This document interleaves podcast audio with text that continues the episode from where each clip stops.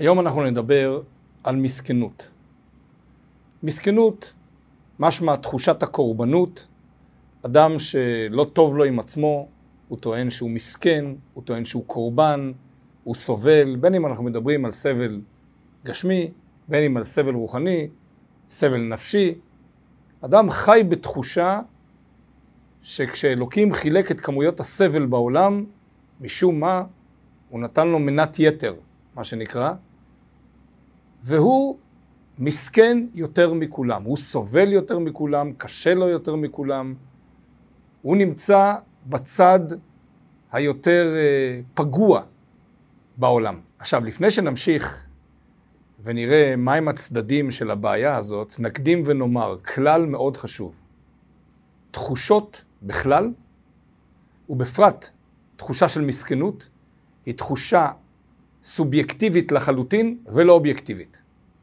אם אנחנו מחלקים את זה שאובייקטיבי, פירושו שהאובייקט מדבר, זאת אומרת זה לא נתון לשיקולים שלי, וסובייקטיבי פירושו שאני זה שמחליט, מסכנות זו תחושה שאני החלטתי להרגיש אותה. אין לה שום קשר עם המציאות. המציאות לא מעלה ולא מורידה, בגלל שהאדם המסכן, שיש לו תנועה בנפש של מסכנות, תמיד ימצא סיבות למה להיות מסכן. פעם הוא יאשים את המורה בכיתה א', פעם הוא יאשים את אבא שלו, את אימא שלו, את סבתא שלו, את סבא שלו, את הבן שלו, את הבת שלו, וככה זה יימשך וייגרר על פני כל החיים. אז מסכנות היא תחושה סובייקטיבית לחלוטין, ובאמת הדרך לצאת מהתחושה הזאת, היא באמת לראות את הדברים בצורה אובייקטיבית, אבל אובייקטיבית אמיתית ונכונה. נתחיל מהבעיה. מה הבעיה להיות מסכן? מה רע להיות מסכן? על פניו, בן אדם מסכן זה בן אדם שמפעיל את כל הסביבה שלו דרך תחושת המסכנות. זה יכול להיות ילד קטן, זה יכול להיות אדם מבוגר, וזה יכול להיות גם אדם בן 70 ויותר. שדרך תחושת המסכנות שלו, כולם צריכים לרקוד לפי החליל שלו, שהרי הוא מסכן, היא מסכנה. כי קרה לה, קרה לו, היה לו אחד, שתיים, שלוש, ארבע מקרים כאלה אחרים, לא משנה מה. אז מילא מה, אתה רוצה גם כן להוסיף עוד על מה שקרה לו? אנחנו רוצים להוסיף לו עוד סבל, עוד מסכנות? לא, אנחנו נשמור עליו עם כפפות של משי, ננסה להגן עליו, ננסה לרצות אותו, ננסה לעשות לו כל מה שאנחנו יכולים כדי שלפחות מעכשיו, או כל מה שתלוי בנו, הוא לא יהיה מסכן. אבל האמת, שאנחנו לא יכולים לפתור לו את הבעיה. כי מסכנות היא משהו שאדם צריך לשנות אצל עצמו בראש. ואם הוא לא ישנה את זה בראש שלו, שום דבר לא יהפוך אותו ללא מסכן. לנצח הוא יישאר מסכן, מלידתו ועד פטירתו, והסיבות רק יתחלפו. מיום ליום, משעה לשעה, מעניין לעניין, לא חסר סיבות למה להיות מסכן. אנחנו לא חיים בעולם אה, על אי בודד שאדם חי עם עצמו. תמיד, תמיד, תמיד תימצא למסכן הסיבה הכאילו חיצונית שגורמת לו להיות מסכן. אבל באמת, הסיבה לא קשורה למציאות. כי האדם אחר, בלי תחושת מסכנות, היה לוקח את אותה סיבה, את אותו מקרה, ואף יותר גרוע, והופך את זה למנוף לצמיחה ולהתעלות גשמית, רוחנית, התקדמות, זה לא כל כך משנה. אבל המסכן נתלה באירועים חיצוניים, והופך אותם כלי ומדרגה ודרך לקבל מהסביבה תחושה של מסכנות. ואז הסביבה מרצה אותו ומרפדת אותו, ואוי, מסכן, וחבל, ולמה, וכמה, ואיך עשיתם לו את זה, ואתם לא רואים כמה הוא מסכן, אתם לא רואים כמה הוא סובל, אין לכם לב שאתם ממשיכים לעשות לו כזה דבר? אבל שוב, זאת רק, אך ורק תחושה של האדם בעצמו באופן סובייקטיבי. הוא משתמש בסביבה כדי להפוך אותו למסכן, כי איפה שהוא, הוא בעצמו רוצה להיות מסכן. המסכנות משרתת אותו, המסכנות גורמת לו לקבלת תשומת לב, לא משנה שלילית או חיובית, מבחינתו זו תשומת לב, מבחינתו הוא בראש הדיבור, הוא במרכז התמונה, מלטפים אותו ומחבקים אותו ונותנים לו ועושים לו, ולא משנה מה המציאות, מה האמת, העיקר שהמציאות תשרת אותי ותהפוך אותי ליותר ויותר ויותר מסכן. אז למעשה כל פעולה שאנחנו עושים לרחם על המסכן, אנחנו רק הופכים אותו לעוד ועוד ועוד יותר מסכן. מה הבעיה בזה? קשה מאוד להיות במחיצת אדם מסכן. כי למעשה התחושה שהוא משדר זה שכולם צריכים ללכת כמו על... uh, uh, בפיל בחנות חרסינה, להיזהר לא לשבור דברים. כל הזמן לרפד אותו ולרצות אותו, הוא תמיד יהיה הצודק, שהרי הוא מסכן. כי עבר עליו כך וכך וכך וכך. מה זאת אומרת? תמיד אנחנו נרצה אותו, הוא תמיד יהיה הצודק. הוא אף פעם לא מתקדם בחיים, הוא לא לומד מטעויות. אז הן בנושא הסביבתי, שנורא קשה לחיות לצד אדם מסכן, והן לאדם עצמו.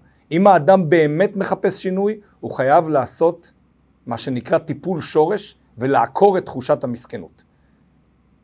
כי לרצות את תחושת המסכנות זה בור בלי תחתית שאף פעם לא נגמר. זאת אומרת, זה לא אומר שאם נחיה ליד אדם כזה וניתן לו תמיד תחושה של מסכן והכל בסדר ונרחם עליך, אז אולי איפשהו נשתיק את היצר הזה והכל יהיה בסדר. לא, בדיוק הפוך. התחושה הזאת רק מרפדת וגורמת ליצר הזה לצמוח עוד ועוד, ואם הוא היה מסכן 20% לפני זה, אז עכשיו הוא מסכן 50% ומחר הוא יהיה מסכן ב-100% וכל הזמן הוא יטביע את כל הסביבה שלו בתחושה הזאת של המסכנות. לכן, הפתרון נמצא בלא להיות מסכן. אולי זאת עבודה, אולי זה קשה, אולי זה תובעני, אבל שם נמצא הטיפול שורש. אי אפשר לחפש את האוצר איפה שהוא לא נאבד.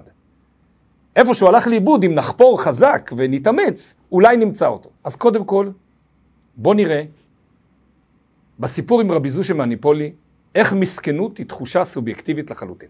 איך אפשר אחרת ב-180 מעלות. מסופר שהגיע אדם למגיד ממזריץ' ואמר לו, רבי, אני רוצה להבין איך אפשר לברך על הרעה כשם שמברכים על הטובה. ככה אמרו חז"ל. אני רוצה לראות איך עושים את זה, פרקטית, איך, איך מיישמים את האמרת חז"ל החשובה הזאת, שאפילו שקורה לך דברים רעים, תברך את הקדוש ברוך הוא, אנחנו יודעים, לא עלינו ולא עליכם, שאדם נוכח ב, בהלוויה, אז כל האבלים אומרים ברוך דיין האמת. המשמעות של הברכה הזאת זה שאני מברך את הקדוש ברוך הוא על הרעה, כשם שאני מברך על הטובה. כמו שאני אומר לצורך העניין בצד ההפוך, שהחיינו וקיימנו והגיענו לזמן הזה, ככה גם אני מברך, ברוך דיין האמת. אני צריך לקבל את הרעה כשם שאני מקבל את הטובה, לקבל את זה בשמחה כי זה מלמעלה. איך עושים את זה? שאל אותו אדם את המגיד ממזריץ'. אמר לו, תשמע, תצא החוצה לבית מדרש, תצא מהחדר שלי לבית מדרש, תפגוש ליד התנור, יושב תלמידי רבי זושה מהניפולי. תשאל אותו את השאלה הזאת. מגיע לרבי זושה, ורבי זושה כולו קרעים, בגד קרוע, אין לו אוכל, הוא יושב ליד התנור כדי להתחמם, עני מרוד, אנחנו יודעים שרבי זושה מניפולי סבל גם מאשתו, היה לו סבל בכל תחומי החיים. והוא לכאורה האדם המתאים לשאול אותו איך מברכים על הרעה כשם שמברכים על הטובה. ניגש אותו אדם לרבי זושה ואומר, כבוד הרב, המגיד עכשיו שלח אותי אליך. איך מברכים על הרעה כשם שמברכים על הטובה? תלמד אותי.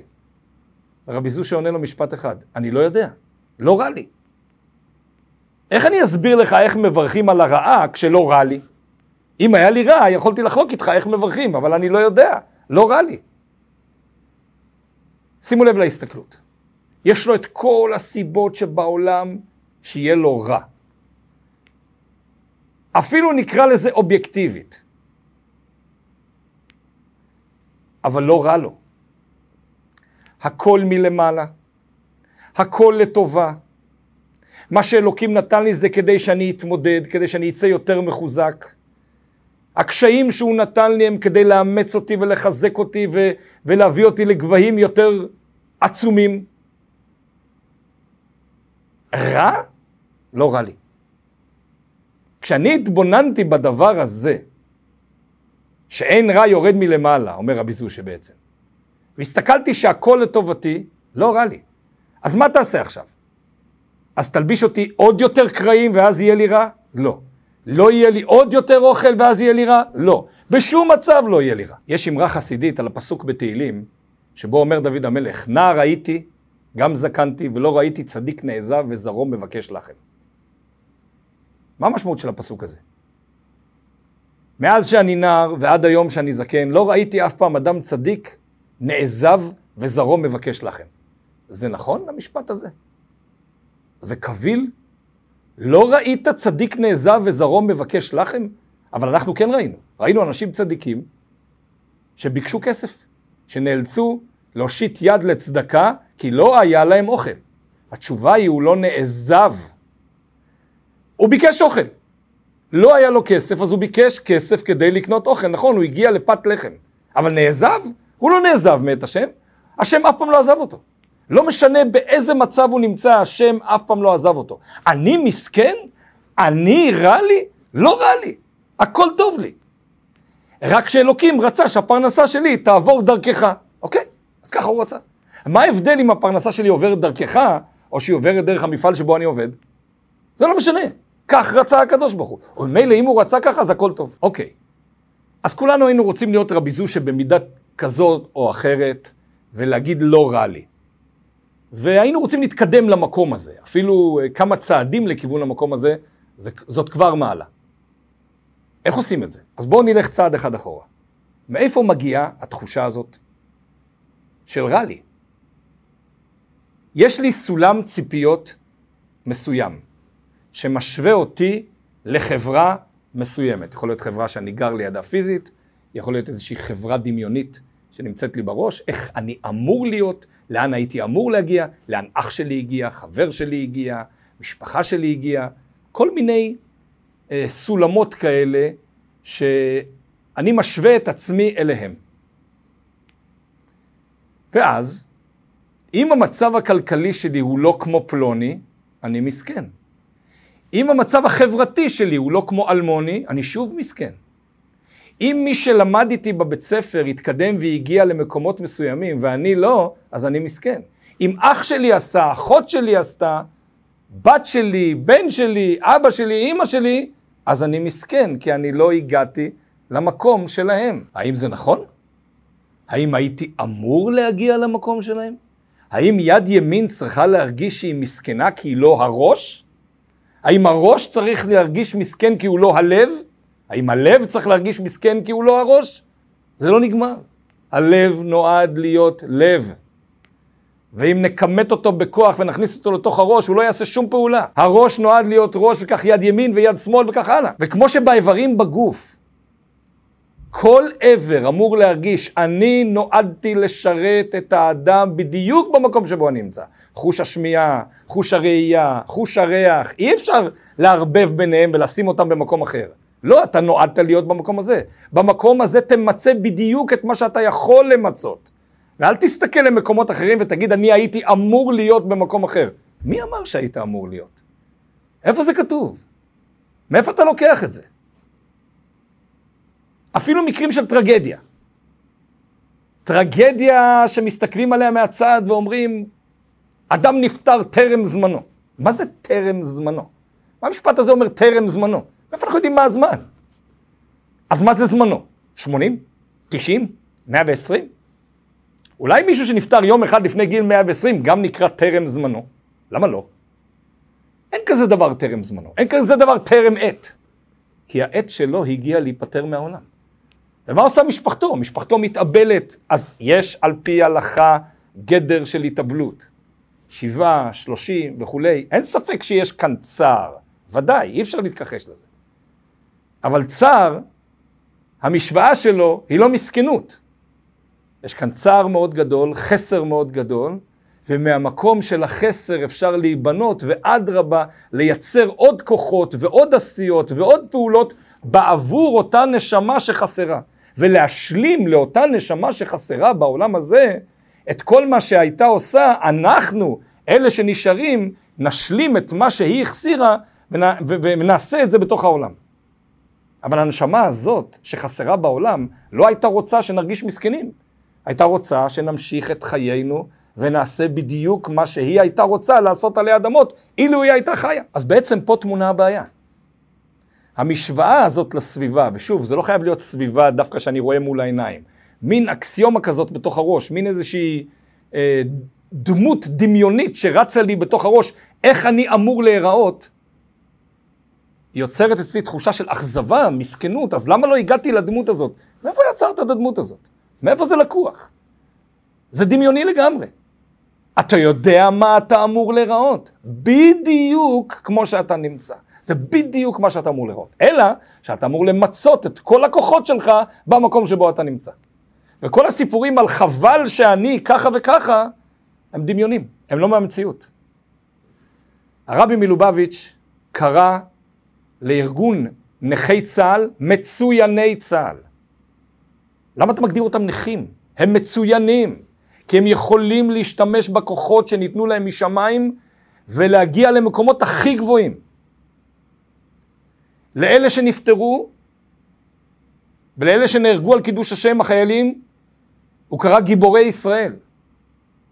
ולבר מצווה של היתומים שלהם, הילדים שהם השאירו, ואחר כך צעירי חב"ד עשו להם בר מצווה ענקית במשך שנים לכל הילדים שנשארו מאותם חללים, חיילים שנהרגו על קידוש השם, הרבי התעקש שיקראו לזה הבנים של גיבורי ישראל. לא היתומים ולא כל מיני הגדרות שרצו להכניס לזה, לא. אבא שלכם היה גיבור, אבא שלכם נפטר כגיבור למען הגנת עם ישראל. תמשיך בתוך הנעליים האלה ותשלים את כל מה שהוא לא יכול כרגע פיזית לעשות. אבל מסכן אתה לא. את התחושה הזאת הרבי סירב לקבל, עקר אותה מהשורש. כי המסכנות, כמו שאמרנו מקודם, מביאה את האדם לדרדור, לדרדור פיזי, דרדור רוחני, דרדור מנטלי, להצטרכות, לתשומת לב מתמדת כל החיים. ועם הזמן זה רק הופך להיות יותר ויותר גרוע. אז למעשה, הפנייה שלנו היא לשני כיוונים. גם לאדם עצמו וגם לסביבתו. האדם עצמו צריך לעבור תהליך עם עצמו לצאת מהמסכנות, בזה אין שום ספק. גם סביבתו חייבת לשדר כל הזמן, אם רוצים באמת את טובתו או את טובתה, ורוצים באמת להוציא אותו מהמקום הזה, חייבים לשדר כל הזמן, אתה לא מסכן. יש לך כוחות לעבור את הכל כולל הכל. ואם אנחנו ניתן לו עוד ועוד תשומת לב, אנחנו לא עוזרים לו, אנחנו רק מקבעים את המסכנות שבתוכו. השיעור הזה משודר בתוך הזמן, למעשה, שמתקרב לתשעת הימים. תשעת הימים, ימי האבלות על חורבן בית המקדש, חורבנה של ירושלים. הנוסח של ניחום אבלים, לפחות לפי כמה עדות, זה המקום ינחם אתכם בתוך שאר אבלי ציון וירושלים. למה מזכירים לאבל, שיושב עכשיו בשבעה, את אבלי ציון וירושלים? מה זה עוזר לו? אם כל עם ישראל אבל על חורבן ירושלים? התשובה היא שמי שנתן כוח לעם ישראל בכל שנות הגלות, לא לשקוע באבל הורס, באבל מנמיך, באבל מסכן, מי שנתן כוח לעם ישראל להתמודד עם כל הקשיים שהציבה הגלות מאז חורבן בית ראשון ואחר כך בית שני, עד היום, הוא זה שנותן כוח גם לך, היושב שבעה, לא עלינו, להתמודד עם הקושי. ויהיה הקושי החזק ביותר, הגדול ביותר, העצום ביותר, המחריב ביותר. יהיה הקושי אשר יהיה, אלוקים נתן את הקושי הזה, והוא נותן את הכוח להתמודד איתו. אל תהיה מסכן, כי המסכנות לא עוזרת לך, היא מחריבה אותך עוד יותר. גם אבל וגם מסכן זה מתכון בדוק לחורבן בתוך חורבן בתוך חורבן. והדברים גם קשורים לפרשת השבוע, פרשת דברים. בפרשת השבוע, מיד בהתחלה, משה רבינו נותן תוכחה לעם ישראל, אבל התוכחה נמצאת בתוך מילים שצריך להבין אותם איך זה תוכחה. די זהב, על שם העגל שהיה מזהב, וכך הלאה. מסכן לא יכול לקבל תוכחה. כדי שאדם יוכל לקבל תוכחה, חייב להיות לו יציבות. חייב להיות לו אמירה פנימית של הכל טוב, הכל בסדר, ואם מישהו נתן לי תוכחה, אז אני צריך לקחת את זה לתשומת ליבי, ובאמת להתקדם בעקבות התוכחה הזאת. אדם מסכן לא יכול לקבל תוכחה. מה? אתה לא רואה מה קורה לי? אתה לא רואה מה היה לי? אתה לא רואה כמה אני סובל? גם אתה נפלת עליי עם התוכחה שלך? בצורה הזאת הוא לא מתקדם לשום מקום. אם משה רבינו מוכיח את עם ישראל, סמוך לפטירתו, נכון? מוכיח את עם ישראל, סימן שהוא מבין שעם ישראל הוא כלי, היום, כלי לקבל תוכחה. אין לו את תחושת המסכנות הזאת שרק מחריבה אותו, אלא הוא מספיק יציב גם כדי לקבל תוכחה. ואדרבה, אם אני מוכיח מישהו, אני בעצם אומר לו אמירה, אני מחזיק ממך. אני חושב שאתה יכול, אני חושב שאתה מסוגל, אני חושב שאתה לא עלה נידף שעושים לו פו והוא עף. לא, יש לך יציבות, יש לך אמירה, יש לך חשיבה בריאה, ואני מוכיח אותך כי אתה סטית מהדרך קצת. שלמה המלך אומר, חוסך שבטו, שונא בנו. בין אם מדובר על שבט לשונו, בין אם מדובר על שבט כפשוטו, אבל אם אני חוסך מהילד את השבט, את התוכחה, אז אני שונא אותו. כי אני בעצם אומר, אתה ילד כזה חמוד, כזה חלש, כזה מסכן, אני לא יכול להוכיח אותך, כי אם אני אוכיח אותך, אני אשבור אותך. אתה יוצר את המסכנות. אתה רק מעבה את המסכנות עוד ועוד. ושימו לב למילה מסכן, מסכן תמיד רדוף מסכנה, אותו שורש. הוא כל הזמן נמצא במצב סכנה. סכנה כזאת, סכנה אחרת, היה לי, עשו לי, אכלו לי, שתו לי, כל הזמן הוא בסכנה ולכן כל הזמן הוא מסכן. חייבים לצאת מהתחושה הזאת, חייבים לצאת מהמקום הזה. ומי שאנחנו באים במגע איתו ואנחנו מזהים את הדברים האלה אצלו, אנחנו או שנראה לו באמת את השיעור הזה, או שנשתף אותו בתובנות האלה ונביא אותו למקום יותר טוב ויותר נכון ויותר מרופא בנפש. אולי זה תהליך, ותהליך ארוך שיכול לקחת זמן, כי אנשים שסובלים ממסכנות זאת באמת בעיה בנפש, אבל עם הזמן שמתבוננים בדברים האלה, אפשר לצאת מזה לאט לאט. הפתרון ודאי לא נמצא בזה שאנחנו נספק להם את תחושת המסכנות שהם כל כך במרכאות צריכים אותה. שם לא נמצא הפתרון. הפתרון הוא בלהוציא אותו מהמקום הזה ולהעמיד אותו באמת במקום בטוח, יציב, בסייעתא דשמיא, בעזרתו יתברך, להבין שהכל מלמעלה, הכל לטובה, וכל מה שהשם עשה הוא כדי שאנחנו נצמח מהמקום הזה ונגיע למקום יותר גבוה. שלכולנו בהצלחה, והימים האלה יהפכו לששון ולשמחה ולמועדים טובים, נזכה לקבל פני משיח צדקנו בשמחה ובטוב לבב.